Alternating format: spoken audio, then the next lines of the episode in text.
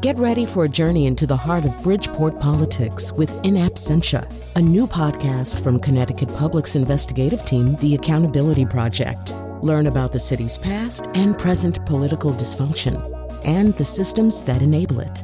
Tune in wherever you get your podcasts. Funding provided by Gregory Melville and Susan Fox and Kathleen Bromage.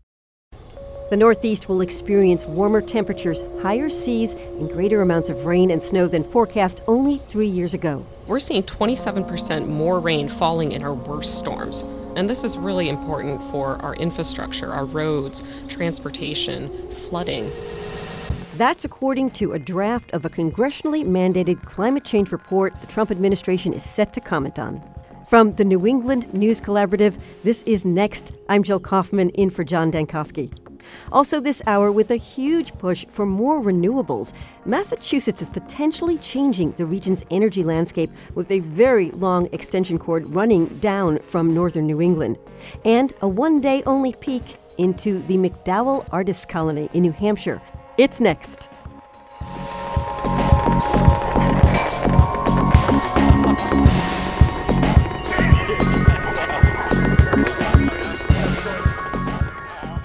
Next is powered by the New England News Collaborative, eight public media companies coming together to tell the story of a changing region, with support from the Corporation for Public Broadcasting. This is Next. I'm Jill Kaufman. John Dankosky is away this week. According to a congressionally mandated report on climate that comes out every four years, a quote, global long term, and unambiguous warming trend has continued, and many lines of evidence demonstrate that human activities, especially emissions of greenhouse gases, are primarily responsible for those climate changes in the last 70 years. Greenhouse gases, as you may know, include carbon dioxide or CO2. A few months ago, when at least one draft of this report had already surfaced, Scott Pruitt, head of the Environmental Protection Agency, told CNBC he doesn't think CO2 is a primary control knob for climate. Measuring with precision uh, human activity on the climate is something very challenging to do, and there's tre- tremendous disagreement about the, the degree of impact. Uh, so, so no, I would not agree uh, that it's a primary contributor uh, to the to the global warming that we see. Okay. All right. But we don't know that yet. As far as we, we need to, we need to continue the debate and to continue the review and the analysis. And just this week, President Donald Trump eliminated 2015 flood and climate regulations when he signed an executive order to streamline needed infrastructure development like roads and bridges. To hear more about the report and climate changes that are happening in New England, we're joined by Dr. Elizabeth Burakowski at the University of New Hampshire's Institute for the Study of Earth, Oceans, and Space. Welcome to Next. Thanks so much for having me. So we are talking about what is a draft climate report. Uh, federal agencies contributed to this, as well as academics at universities who might be connected to federal agencies. And one of the bottom lines in this report is that the Northeast will experience warmer temperatures, higher seas, greater amounts of rain and snow than was forecast by federal scientists just three years ago. How much greater, if you can describe this uh, in any types of precipitation or wind, are we talking about? In terms of temperature, we have some very high confidence that in the US, we've already seen warming. And this has been about 1.8 degrees Fahrenheit since about 1900. And we're looking at an additional two and a half degrees over the next few decades. And that's regardless of what action we take as the US or as a global community. And this really is important for New England because we're already seeing these changes, and it just means that we're going to continue to see them, and that if we don't take action, these will get worse when we hear from this draft report that um, that the amounts of rain and snow and and other types of, of uh, extreme weather has increased since three years ago, since another report. Um, what are we talking about in terms of percentages or in terms of actual weather in the Northeast, for instance? Well, the largest north increases in precipitation have been occurring in the northeastern U.S. when you look at the country as a whole.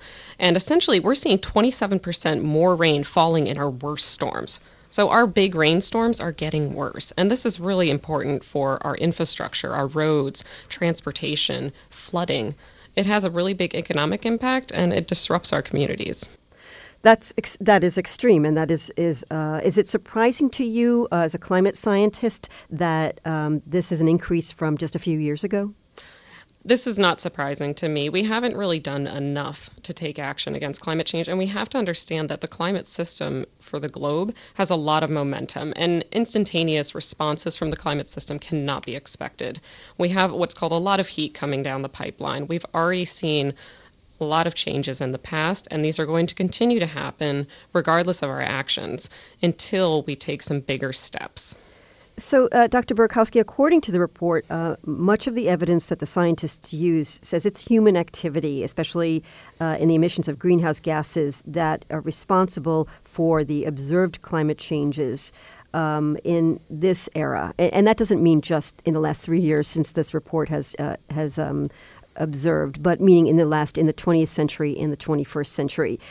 Um, this is not what the Trump administration is um, considering is, is the cause of this extreme weather. And I wonder, as a scientist, if you could speak to that uh, and to what is happening at the EPA right now as we wait to hear from the Trump administration on this climate report.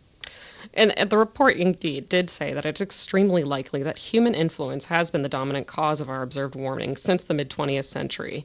And we don't have any alternative explanation that's supported by the extent of our observational evidence. We know it's not volcanoes, we know it's not solar cycles, and we know it's not changes in stuff like Earth's orbit. Natural cycles do not explain the warming trend we've seen since the, since the mid 20th century. It's only human activity that explains this massive trend in temperature, precip, snowfall, and changes in sea level. So, putting aside the EPA for a moment and the Trump administration and how they are um, casting what has been up until now called climate change. It's now uh, USDA has been told to use, for instance, among the agencies, weather extremes. How do you, as a scientist at UNH, as a climate scientist, and other, you know, your colleagues around New England and around other academic universities, how are you speaking with students, for instance, about going forward in your research and, and addressing what's happening in New England? As a research assistant professor, I teach a number of classes in the Department of Earth Sciences, and I do not tiptoe around the issue of climate change. What's really encouraging for me is that my students recognize this problem. They know that climate change is happening, and they know that it's on the onus of our generation to do something about this. And what's really positive that's come out of my classes and my teaching is that these students are they're motivated. They want to take action. But they know it's not a weather extremes. They know that that's a way of characterizing it in a way that can become more palatable for someone who's a skeptic. But they also know that skeptics are not, they don't have the, the public's interest in mind. It's very important to understand that the administration is trying to sow doubt amongst the um, about the consensus of climate change, and we have a lot of work to do to tone that down. Um, it's really just regrettable that those that suffer most from climate change tend to be the poor. They're the ones who can't take preventative measures to prevent harm. And this is a well known strategy that's used by special interest groups like the fossil fuel industry. And essentially, all they're doing is buying time before their business model collapses.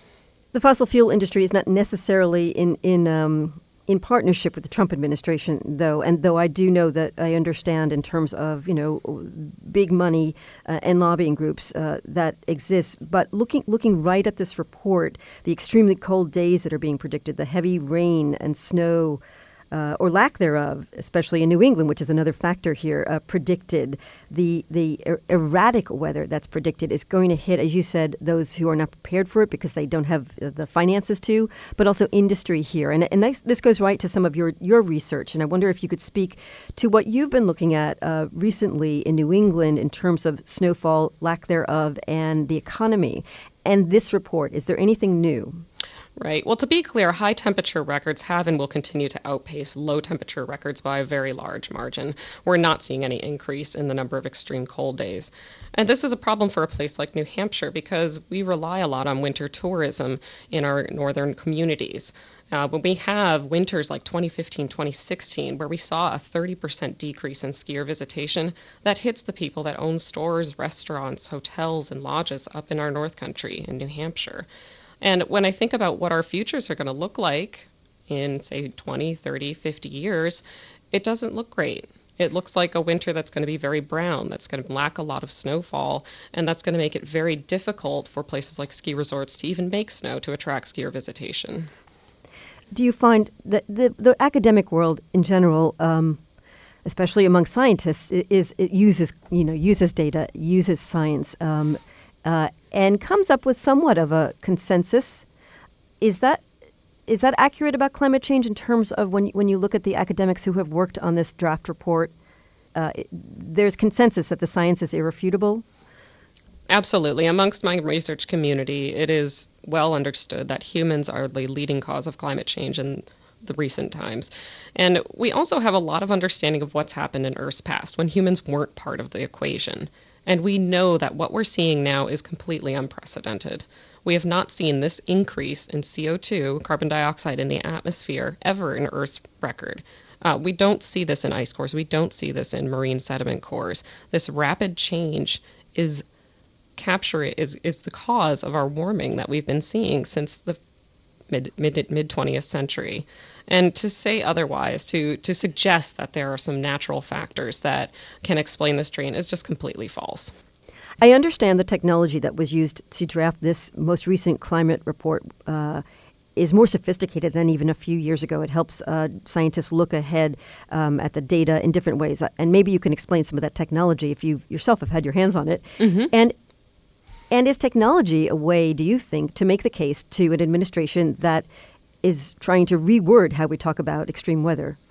I think it's important to not just reach the administration, but to reach the public and have them understand how scientists come to these conclusions about the role of human activity in climate change.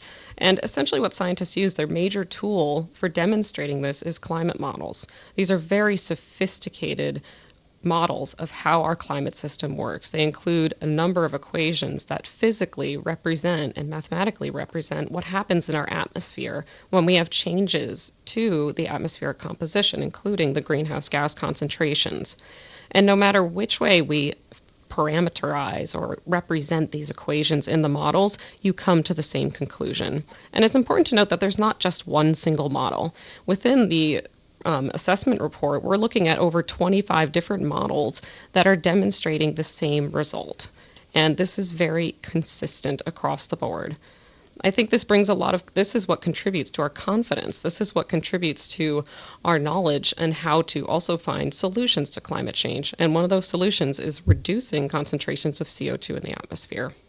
There's a challenge here that one region uh, can maybe take some steps, like New England. You know, Massachusetts has been addressing uh, CO2 as has the whole region with various um, standards, new standards put in place, more green energy. But that's one region on a on a planet. Mm-hmm. Um, but do you take um, heart as a scientist that states are uh, pushing um, back where right now the presidential administration has pulled back away from uh, the notion that climate change is um, is dire. I find it regrettable that the Trump administration has pulled out of the Paris Agreement, which was to limit global warming to two degrees Celsius, and that requires that countries work together to reduce greenhouse gas emissions. And what I've been encouraged by is the number of cities in the US that have stepped forward to say, not our city. Our city is going to continue to reduce greenhouse gas emissions. They're committed to being 100% renewable, and they're committed to being uh, greenhouse gas neutral in terms of their emissions. And to me, that's where the power comes from is even when we don't have federal support, we're going to continue to move forward. Looking at the draft report again, is there anything that you saw that was a recommended action on the part of uh, the U.S. government that the, the report is recommending that you hope um, is uh, adhered to and, and otherwise? What's important to understand is that this report, the Climate Science Special Report, serves as the scientific basis for the U.S. National Climate Assessment. So the Climate Science Report itself does not make any policy recommendations, and it does not have any sort of um, recommendations on mitigation or adaptation strategies. It simply lies out the scientific basis for what recommendations should come out of it. Dr. Burakowski, your work uh, focuses in on New England, climate change, the economy, and many things. You mentioned you've been working on uh, the changes in mud season, which is the uh, local term for what happens around uh, end of February, March. Uh, what are you seeing changing in mud season? That that matters. That is an indication of something that you see in science. What we've seen at the end of winter into the transition into spring is that our snowpacks are melting earlier when we have a shallower snowpack in a warmer winter. And the leaf out timing, so when our canopies become full with leaves, is not advancing at the same pace. And this is leading to a lengthening of the vernal window, or more colloquially known as mud season. And this is a problem. Um, this is not only a very important time when we're seeing important biogeochemical cycling happening within our forest e- ecosystems and our stream ecosystems, we're also just seeing a lengthening of this period of time where there's really just a lot of mud. um, it's it's not my favorite season. I can't think I have anyone who thinks this is their favorite season, but it's it's also um, a big impact on our ski industry, our winter tourism industry, and it also lengthens the amount of time before we start seeing spring tourism as well. All right, Elizabeth Burakowski, thank you so much for joining us today. Absolutely. Thank you so much for having me. Elizabeth Burakowski is an assistant professor at the Institute for the Study of Earth, Oceans, and Space at the University of New Hampshire.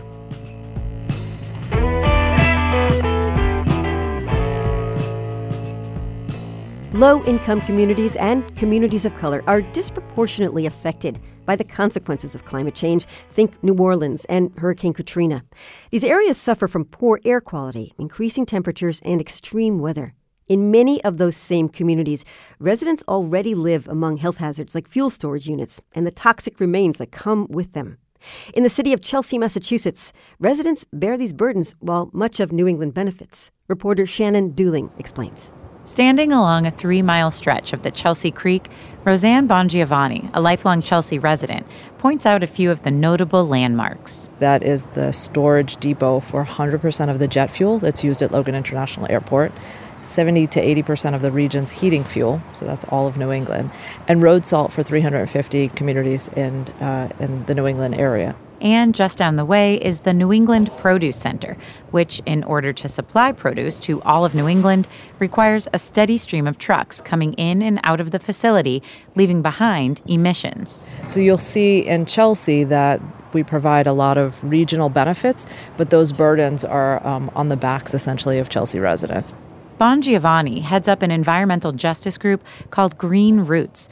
The organization engages community members in a city where almost 21% of the residents live below the poverty line and 60% identify as Hispanic or Latino. Hi, my name is Stephanie Alvarado. I'm 17 years old and I'm a Chelsea resident. Alvarado is a member of the Green Roots Eco Crew. The young people come together to learn more about the health and environmental hazards facing their city the day we met, she and a fellow crew member were preparing for a community event to raise awareness about water quality in the creek. For Alvarado, who's grown up in Chelsea, the work she does with Green Roots is personal. So I have a lot of um, friends and family who do have asthma. Like it just sucks watching them like walking for a long time and then having to pause and pull out their pump and just you know take that medication. You know, like it just it's heartbreaking to see them having to go through that because of all the things that we are living in. Chelsea residents are living with things like air pollutants. Remember that massive pile of road salt that's stored along the creek? It eventually ends up spread across much of New England throughout the winter months, but that stagnant pile may release dust particles in the drier months, kicking up clouds of tiny pollutants that can aggravate chronic conditions like asthma. There's also the emissions from the convoy of trucks moving that salt during the winter months. Daniel Faber is director of the Northeastern University Environmental Justice Research Collaborative. He's crunched some numbers, and according to his findings, Chelsea is one of the most environmentally overburdened places in the state. Communities that lack the political economic power to defend themselves, where residents work longer hours and they have less resources and are less educated. Those are the communities that are often targeted for the siting of some of the most dangerous or ecologically hazardous facilities. In 1972, Congress passed the Coastal Zone Management Act, setting up national policies to guide coastal development. Six years later, Massachusetts created Designated Port Areas, or DPAs. These are places set aside to ensure industries dependent on waterways have a place to do business. Not every community, for example, is going to welcome the storage of jet fuel along a waterway. Establishment of DPAs concentrates these industries and guarantees access to businesses. Many coastal New England states have policies around water uses, but nothing quite the same as the DPA classification. Perhaps it's not surprising then that so many of these environmental hazards ended up being stored along the Chelsea Creek, one of Massachusetts' 10 designated port areas. Back at the Green Roots office, Alvarado and the Eco crew are talking about materials they'll need for an upcoming event. Alvarado says learning more about the hazardous facilities in her community has been emotional. You know, we have this creek, but we don't have access to it. It hurt me. It just kind of confirmed that Chelsea is being taken advantage of. And um, growing up in Chelsea, you know, like you could see that, but I never really knew like how true it was to that extent. Alvarado says after she graduates from high school, she wants to stay in Chelsea, working to make the city a healthier place to live. That's WBUR's Shannon Dooling reporting. Coming up, what a big push to bring more renewable energy to Massachusetts means to our region. It's next.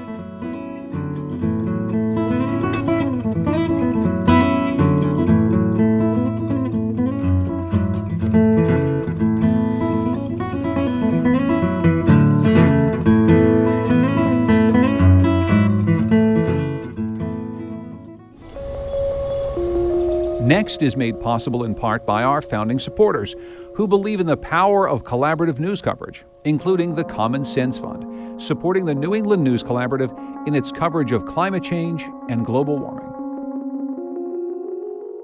This is Next. I'm Jill Kaufman. Massachusetts is making huge efforts to get renewable energy to its consumers.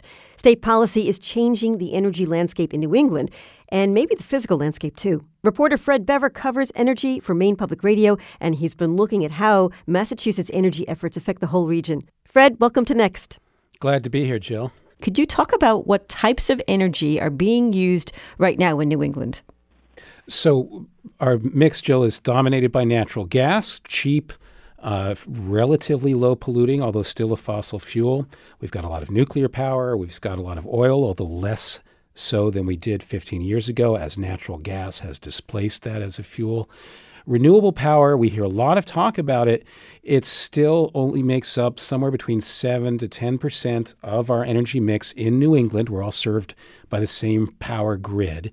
Uh, and that needle hasn't moved a lot since, say, the year 2000. There is more renewable power, but it started at a fairly low point. So even when you increase renewable power by 20%, it doesn't have that big effect on how much renewable energy is in the overall mix for New England. Okay, so, so Massachusetts has at this point received bids for um, energy supplies and for transmission lines that need that would get the energy to Massachusetts. Those are poles and wires and other things. How much energy are we talking about? And this is renewable energy that, that Massachusetts is looking for. Uh, and it's 9.45 uh, terawatts, if you will, Jill. That's more than a megawatt, more than a gigawatt, more than a kilowatt hour. It's 9.45 terawatt hours per year. That's probably enough for about a million homes. It's maybe about 7% of the entire load in New England. So it's it's significant. Uh, and um, some of the, the, the players I've been talking to say it, it really could start to move the needle away from natural gas and a little more towards renewable power. I spoke recently with Sara Burns. She's the CEO of Maine's largest utility, Central Maine Power. It's making a couple of bids to build new transmission lines to bring hydropower down to Massachusetts and want maybe some wind power. Actually, I think that's what Charlie Baker's trying to do here. Make a make bigger plays to make a bigger difference on, on this. And by that, she means a bigger difference in really getting renewables to be a more significant part of the mix. Fred, could you go back a bit, though, and, and explain how this clean energy RFP first came together? Sure. Well, so all the states for 15, 20 years have been trying to get more renewable energy into the mix. And they have these renewable energy portfolios that sort of try to ramp that up. They incentivize it, they require it. Each state handles it a little differently. Uh, last year, Governor Charlie Baker signed legislation requiring utilities to make uh, procure big long-term contracts for renewable power, for solar energy or hydropower or wind energy or energy storage or some combination of all all of those. And that's what's driving the bids that just went in last month.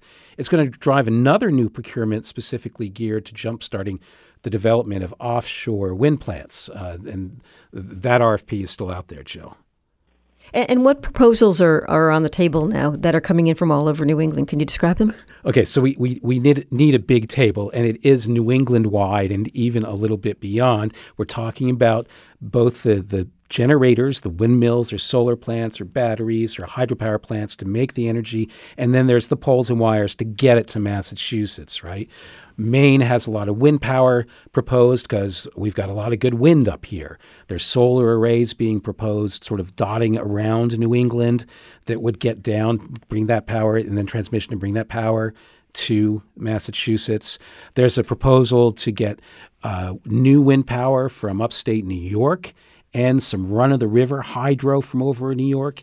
And th- that's just the beginning. So, so, and it's not just in the U.S. Of course, the Canada's big dam system, Hydro-Quebec, that is also in play. Yes, that's right, very much so. Uh, early on in the process, I think the general belief was that power from Hydro-Quebec, that's that huge dam system uh, uh, up in Quebec province, was was Charlie Baker's target. Hi, you know, hydropower is relatively low polluting. Some of the states don't consider it fully renewable per se because you know, when you put in a new hydro project that can drown trees and plants and emit carbon dioxide, which is, after all, the real goal here is to reduce carbon dioxide emissions. Uh, still, the Massachusetts RFP does allow for existing hydro. So, in addition to those various projects I just mentioned, and there are many more, there's some big transmission projects being proposed to, to bring that hydropower down from Quebec through uh, Vermont, through New Hampshire, through Maine, maybe even uh, uh, off the coast of Maine. Okay, and then and then there's water, but there's also wind, solar. These are also green, uh, uh, renewable energies. Do they stand a better chance of winning bids because uh, they might be less of a footprint? Well, uh, not so much because of the footprints, uh, although you know there are costs to that. Uh, but there's there's a preference or some weighting in the the RFP for new renewable generation. So the idea is, you know, instead of using hydropower that's already out there, the land's already been flooded. Uh, you, you need new power to really make a reduction in carbon dioxide. Uh, that Hydro Quebec energy, it's from existing dams. They don't represent any reduction, globally speaking, in CO2 emissions. There are other projects that would carry electricity entirely from new clean energy power plants. And Joseph Rossignoli, I, I spoke to, he's the project director for both of those national grid projects. He's pitching that newness as an advantage that Bay State deciders should pay attention to. That's significant because contracting with resources that are not in service yet and would only go into service to the extent that they won the bid, that really provides meaningful progress towards the Global Warming Solution Act goals. And Jill, every project has its pitch that's slightly different from the next and why they have a different advantage or another. One thing to mention, uh, while hydropower has this, this, advantage of being able, you can, you can, you can get it any time. It's always available, so it's it's good for stability and reliability. Um, wind and solar projects, they're subject to, well, is the wind blowing? Is the sun shining? That's one reason why this RFP also includes uh, the idea of big storage, big batteries, grid scale batteries that would make power available from those wind or solar plants when, uh, when whenever it was needed. You wrote a story recently about uh, Massachusetts uh, sort of having an extension cord uh, to northern New England getting all that energy. Do Northern New Englanders feel like they're getting something from this? Do they feel like they're getting a raw deal? Well, the biggest impact is when you have a big transmission line going through your your scenic resources, and that's why a project in New Hampshire called the Northern Pass is maybe drawn the the, the most opposition. It would go uh, overland uh, from the Canadian border, a little bit through Vermont, down towards the White Mountains. It would actually now go underground in the White Mountains in New Hampshire, but even so, uh, people are upset about the construction period. They're worried about what it could do to the business environments that depends on the tourism economy. Uh, here's Kathy Aldrich Cote. She owns a pancake house near Franconia Notch, uh, where there would be a lot of construction. She was at a recent hearing to protest that Northern Pass transmission project. It will be devastational for us. Tourists will avoid the area and find other destinations to visit. They may not return for many years, if at all. And again, what about the rest of the states? Are there going to be benefits to any of the New England states uh, surrounding Massachusetts, whether that you know is the cost of turning on their lights. I mean, what what about how this hits home? Well, so we, all are in the same marketplace. Uh, basically, all the generators dump their energy into the New England wide grid. Uh, and then we all pull from it. And the contracts, like these ones that Massachusetts is looking for, are for the rights to pull from it. And so the bidders will tell you that when this new renewable energy comes online and goes into the regional power grid, that that influx of energy uh, will uh, basically by the supply of, of uh, or by the by the uh, rule of supply and demand will depress prices or act as a brake on prices, uh, and so that's to everybody's advantage. Fred, what do the bidders say? Those who are trying to get these contracts with Massachusetts say about um, the energy costs that I might might see going down or, or not? Well, they're suggesting that all this new supply will reduce prices for everyone or put a brake on prices for everyone, whether you're in Massachusetts or uh, any other part of New England. Also, the way the contract is written, Massachusetts will pay for most or all of the new infrastructure. So their job in these uh, bids that they've made is to convince Massachusetts regulators and the utilities that will be signing these contracts that the cost of that transmission, as well as uh, the cost of the energy supply itself, is affordable, that to meet these clean energy goals and these carbon dioxide reduction goals, that they can deliver uh, at a price that's competitive. And that's the real question that uh, Massachusetts has to answer. The, the bids won't be awarded until January, and until then, the prices that are being offered are under wraps. The public, the journalists, we don't know. And all this is quite a ways away in terms of, of, of, seeing seeing this contributing to the grid. So let's go back to where we began, which is right now, where we started talking about natural gas a few minutes ago and how it dominates the region, uh, and the costs of natural gas spikes in the winter. Um, can these renewables counter um, the use of natural gas and the costs? The RFPs that were written actually specifically uh, addressed one question that's raised by uh, natural gas, which is in the winter in New England, it can be in short supply and the prices can really spike uh, and cost everyone a lot of money throughout New England. There have been proposals that, that are being sh- that are sort of on the shelf now to bring in new natural gas supply, but those haven't worked out. And so this bid uh, asks whether the suppliers eh, of, of the power, of renewable power, can make sure that it's available in those cold winter days when usually one would want to, the, the grid is the, the grid operators used to turning on natural gas supply or nuclear supply uh, to, to make sure there's power available. The question now is can you make wind or solar or a combination of those with batteries and with hydro power be as available as natural gas is for making sure power is there in winter. Fred Bever, thank you so much. Fred Bever reports on energy and the environment for Maine Public Radio and for the New England News Collaborative. Thank you, Fred. Thanks, Jill.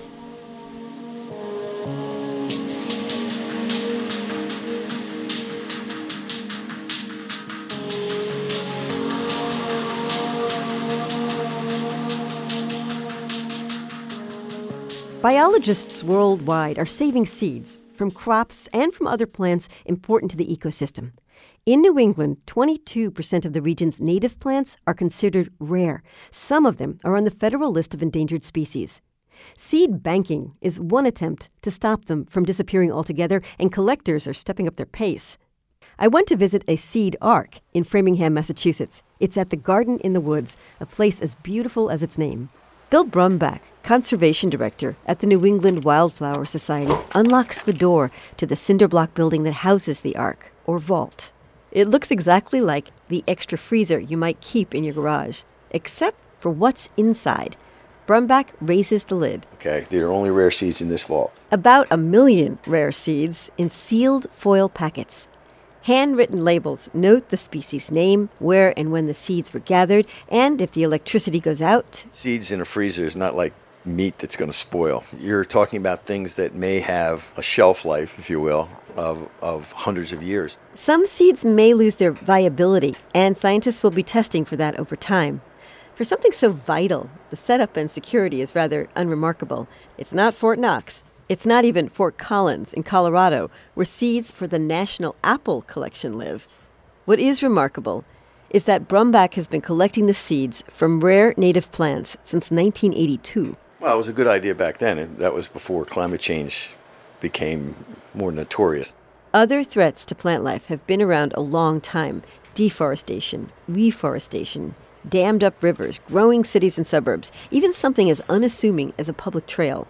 About 2,400 plants are considered native New Englanders, like Jesup's milk vetch. She was found in three places in the world, all along a 16 mile stretch of the Connecticut River in New Hampshire and Vermont. Brumback is also worried about Castilleja. It's a paintbrush, Indian paintbrush, and it's now only found in Connecticut. It was much, much wider than that. Ecologists occasionally break into the vault and use seeds to reintroduce plants to their natural habitat. Brumback's big goal is to fill the ark with seeds from approximately 300 rare native species by 2020. That's thousands of seeds per species from multiple locations. At last count, with the help of hundreds of trained volunteers, a lot of private and some public money, they were about halfway there. Brumback says he needs another freezer. More seeds are coming. I'm Elizabeth Farnsworth, and I'm Senior Research Ecologist with New England Wildflower Society. And I am curating our collections of seed from rare plant populations. Farnsworth is based in western Massachusetts. The Wildflower Society has a plant farm and its seed dehydration equipment in Whately. Farnsworth is looking at Go Botany, a plant identification website. She shows me a picture of a rare glaucescent sedge. And here are the seeds that we're going to collect, or the fruits, I should say, that have the seeds inside them. And is it at that stage right now? We certainly hope so. To me, that rare sedge looks like a clump of grass. But Farnsworth says, once I see it in the wild, I'll never not see it again. That is, if we can find it and it's a species she's rather fond of. Back in uh, 2001, it was still known as Carex flaccosperma, var glaucodea. Farnsworth gets serious when she tells me I can't tell you where we're going. Scientists are very protective of rare plants. They don't want civilian Johnny Appleseeds over collecting and planting in the wrong spots. All right, shall we start walking? It's raining. It's a beautiful walk. And we walk and walk and double back we go off trail, up a steep incline. As we head a little bit deeper uh, into the forest, I expect to see actually much of these herbaceous plants sort of drop out. We'll be looking for these guys. Fingers crossed, Farnsworth says as she walks on. Um, and I'm looking for that characteristic sort of blue greenish color. There's a little opening in the tree cover, and Farnsworth is sure this is where she last found the sedge. I, I will say I'm a bit puzzled. Just may not be my lucky day here. In the next few minutes, she sees several other varieties, but not the rare glaucescent. Farnsworth stops, and she picks something up and looks at it for a while with the magnifying lens she wears around her neck. I believe it is our glaucescent sedge, even though it doesn't look particularly glaucous in the uh, pouring rain. They're so past at this point, they're actually very over mature, shall we say. So I may have gotten out here just a little too late but at least we know that there's still one or two of these guys. A little, uh, little clump over there. While the survival of humankind doesn't depend on finding this one rare sedge today, Farnsworth says the entire ecosystem is at risk. So you lose a plant, you lose everything that depends upon it. And if you lose enough plants, you lose many of the important services that they provide to us as humans. Like oxygen and medicine, and of course, food. We're hungry, and Farnsworth happens to find some tiny blueberries on a bush right near where she found the sedge. The seed ark may never be fully needed, but Farnsworth says the climate science is irrefutable. It could make an ecologist, among others, not want to get out of bed in the morning. Though she says you do see plants come back from the brink. Like Henry David Thoreau before her, Elizabeth Farnsworth has faith in a seed.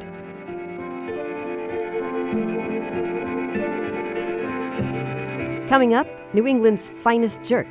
It's next.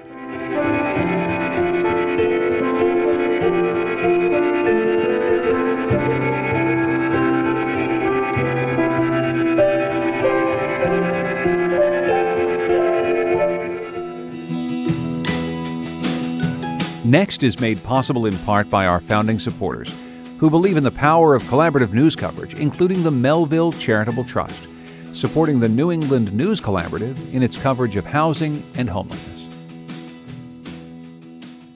This is Next. I'm Jill Kaufman in for John Dankosky. Jamaicans celebrated the 55th anniversary of their independence from Great Britain earlier this month. Hartford, Connecticut enjoys a whole week of celebrations every summer involving immigrants from across the Caribbean. Next, producer Andrea Muraskin went down to the city's waterfront for the kickoff event, the 12th annual Taste of the Caribbean and Jerkfest. She sends this audio postcard. Okay, my name is Donovan Longmore. I'm one of the board members and the host and one of the promoters for the Jerk Festival. Well, jerk in the Caribbean is a spice. Uh, most of the things that they jerk is meat, especially. They jerk fish, they jerk chicken, they jerk goat, they jerk um, pork. When you have something that's jerked, it's not something you just season right then and there and cook. You have to let it sit for you know a day or two, and then it marinates in, and then you can start cook it. That's how you get the authentic taste and the authentic flavor that's in it, and that's what makes it so good.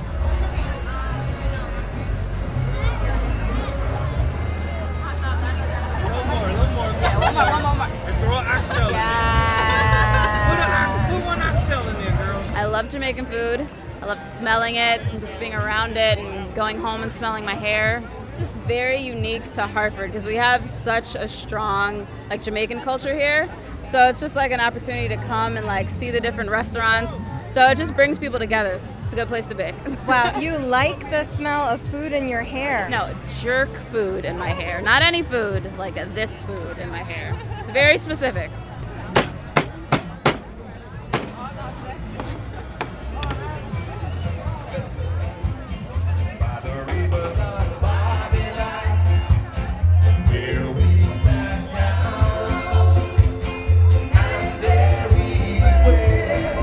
Talk a little bit about Caribbean music because I think most people have heard of reggae. But what are the other types of music that you could hear at a at a part at a festival like this? Okay, at a festival like this, reggae is a big, broad avenue of, of genre, but at the same time, you have different sub-genres in the music itself. You have reggae in every island, and you have soca in every island, and you have calypso. What is soca music? How do you So- describe it? Okay, soca music is a more up-tempo, faster type of Caribbean music.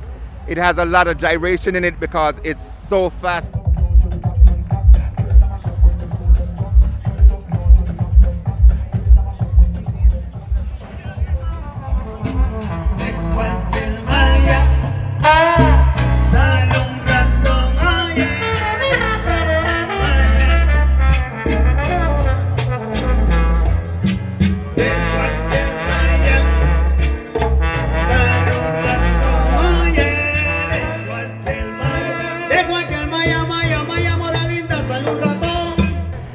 Hector Rodriguez, and the band is called Los Calientes, which means in Spanish, uh, the hot ones. I'm the bass player, and the, the music we play is uh, salsa. Yeah, this is the singer here, Carlito. Nice to meet Nice- you. nice to meet you too. So what were you singing about? We're talking about el ratón, which means the, the, the rat. It's fun, it's fun. Whole story. Yeah, I, they, eh, he gotta he gotta get away from that rat because he gonna he gonna snitch you and, and you're gonna have a big problem with your with your girl with your wife. Do you think the food here is as good as the food back home in Jamaica? Well, it, it delicious. Same way. Cause we got Jamaican, we got Cuban, we got Puerto Rican food, all different type of food. Finger licking. Ain't that nice? You know, so just come out and enjoy it, you know, and have fun. No fight. Just enjoy yourself. That's next producer Andrea Muraskin reporting from the 12th annual Taste of the Caribbean and Jerkfest in Hartford, Connecticut. Last Sunday in Peterborough, New Hampshire, the renowned MacDowell Artist Colony opened its gates to the public. This event happens once a year, and it is a big deal for hundreds of outsiders who come here to wander the fields and woods and meet the 30 or so poets, composers, painters, dancers, architects. They are artists in residence, tucked away in simple, sufficient studios for a few weeks in near obscurity. Today is also the MacDowell's annual Medal Day. And before the hoi polloi get their rare moment, the well known American novelist Michael Chabon takes the stage under a big white tent to speak about the recipient of this year's medal, filmmaker David Lynch, who is well known among a certain crowd for the surreal Eraserhead and Blue Velvet and for the cult TV series Twin Peaks. We call the people who remind us to open our eyes artists. At MacDowell, we like to feed them. and shelter them and make sure their chairs are comfy and their light is adequate and their beds are soft enough for dreaming. Every year, we give one of them a medal. And this year, that medal is going to an artist who has been opening our eyes. Lynch was not on stage. He was on vacation, but he joined the crowd by video, and it was a very Lynchian greeting. Thank you.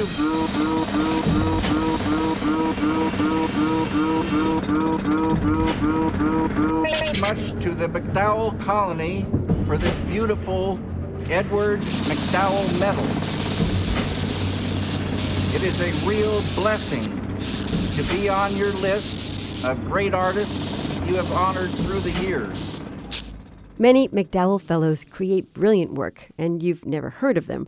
Others are well known. Leonard Bernstein began writing his 1971 composition Mass while here.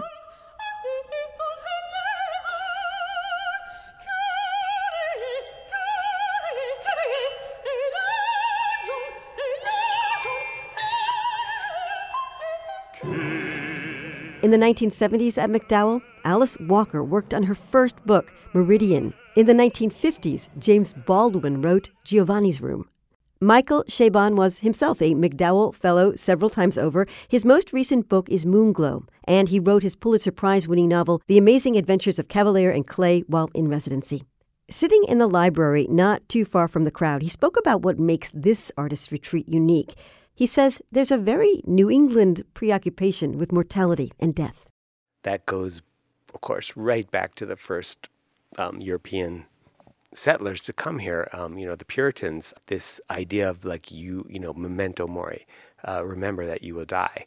That you know, life is fleeting. Make the most of it and have the proper perspective on what really matters um, and don't waste time on the frivolities of the world and, and, and do your work you know, work is in some sense the purpose of life. And I see that in all kinds of ways. It's not just the Puritans. I mean, you see the presence of death in, like, you know, Emily Dickinson's poetry, uh, in the Pixies, um, in, I mean, the band, the Pixies, the, um, in Frank Black's work, and, um, and Thornton Wilder. I mean, Peterborough became the town in our town, and that work was written here at the MacDowell Colony.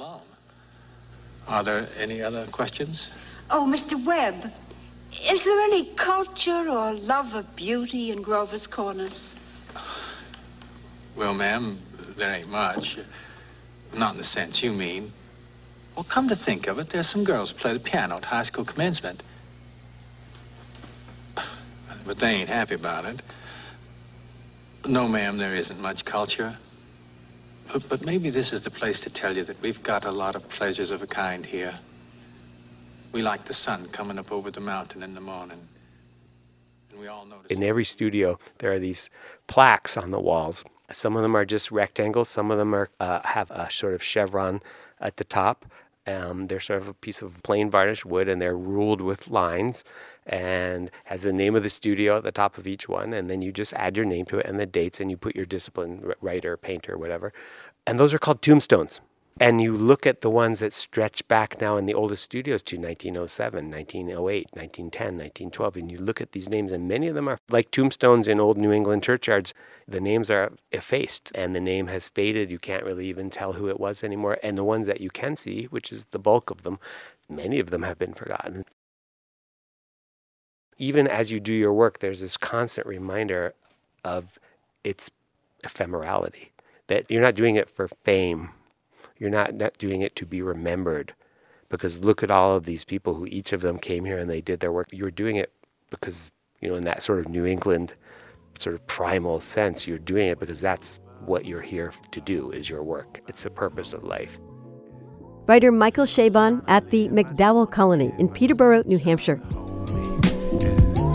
I just want the peace and love and happiness. I'm hoping I can ride this wave forever.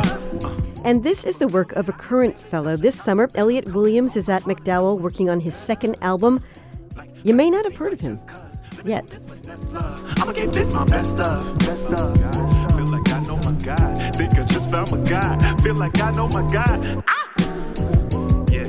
Met a stranger at a liquor store, invited me to kick it with her later. Yeah, it was actually a Safeway, but we'll go with the She a lawyer here in Cali, but a daddy from the shy, Robert Taylor. Next is produced at WNPR by Andrea Muraskin. The executive producer is Catie Talarski. The digital editor is Heather Brandon. Our theme music is by composer Todd Merrill. You can hear more of his music at toddmerrill.com. Thanks also to Goodnight Blue Moon for their song New England. The New England News Collaborative is funded in part by the Corporation for Public Broadcasting and powered by WBUR Boston, Vermont Public Radio, New Hampshire Public Radio, Maine Public Radio, Rhode Island Public Radio, WSHU Public Radio Group, New England Public Radio, and WNPR. I'm Jill Kaufman, in for John Dankosky. Thanks for listening.